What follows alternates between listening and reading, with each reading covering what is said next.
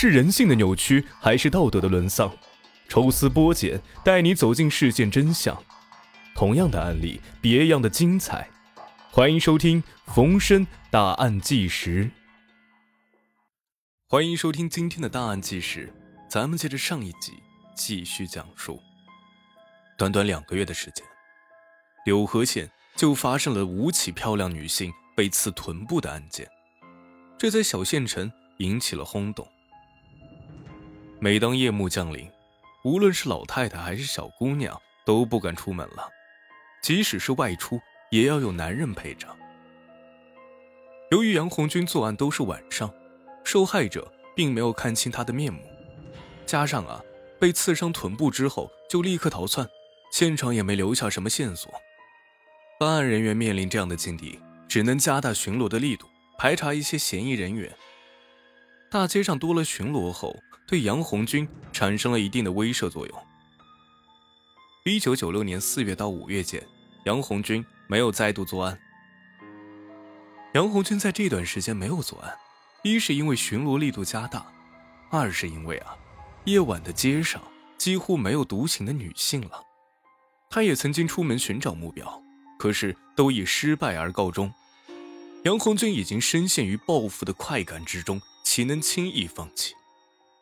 眼见街上没有下手目标了，杨红军决定入室作案。一九九六年五月二十二日，杨红军潜入柳河县柳河镇一家农户，将漂亮的女户主臀部刺伤。同天晚上，杨红军又潜入同村的另一户人家，这一次他换了作案方式，将女户主的下身刺伤。半个月后，杨红军又潜入三户。独居女子的家，将三名受害者的下身刺伤，其中两人因伤势过重，甚至影响到了生育。仅仅几天过后，杨红军再次作案，这一次刺伤母女三人，作案手段几乎如出一辙。由于每次都是深夜摸黑作案，受害者们根本就没有看清凶手的脸，破案难度相当大。办案人员认为啊，凶手作案目标大多是漂亮的女性，趁着她的丈夫不在家或者独居的时候作案。由此可见，凶手对于这些受害者比较熟悉，应该是本地人所为。可是，除了加大搜查力度之外，办案人员也无从下手。凶手连续作案几次之后，再次销声匿迹。一九九六年九月二十七号。杨红军沉寂多日，再次作案。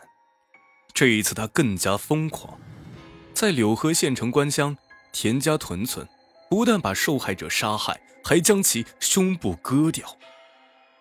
每一次沉寂之后，杨红军就变得更加残忍。他已经不满足于刺伤女性了，开始升级为杀人。杨红军第一次杀了人之后。又停止了作案。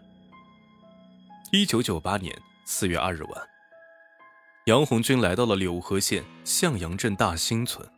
他早已经踩过点，这个村子里面有一对漂亮的姐妹，不过都已经结婚了，家里都有男人。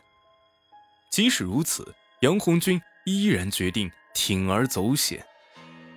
当晚，他潜入姐姐家，不小心惊醒了夫妻二人，杨红军只能仓皇逃走。可是他并没有急于回家，而是向第二目标下手。当天晚上，杨红军潜入妹妹家，先将她的丈夫杀害，随后又将妹妹杀害。虽然杨红军在现场留下了血指纹，但是办案人员排查了很久，也无法找到真凶，只能加大力度搜查。杨红军见状，不甘心停止作案，干脆将目标。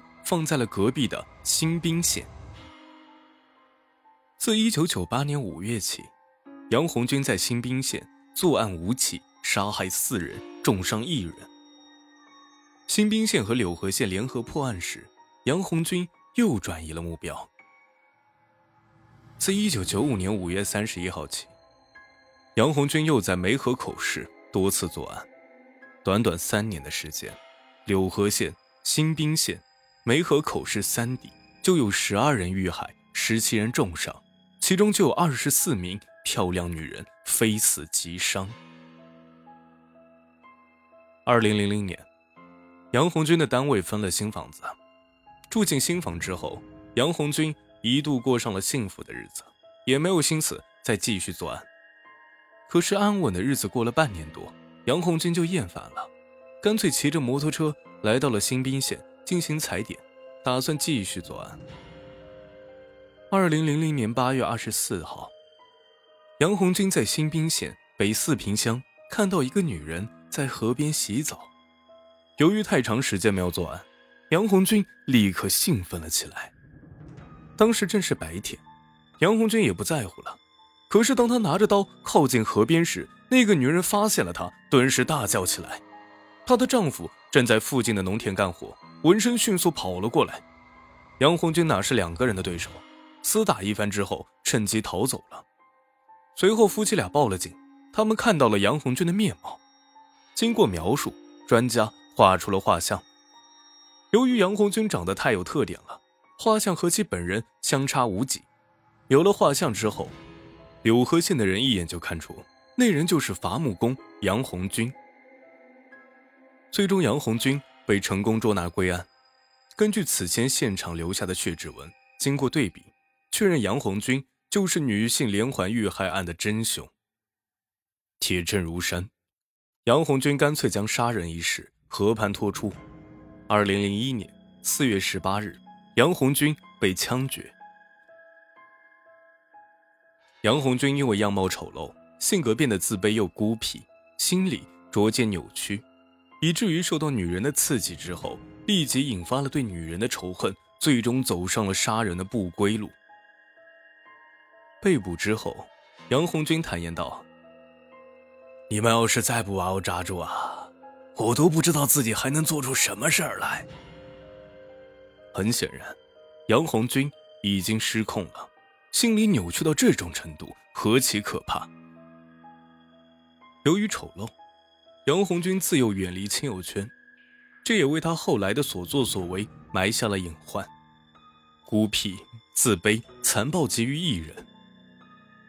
像杨红军这样有着人格障碍的人，应该尽早接受心理治疗，以免让自己失控，再发生这样的悲剧。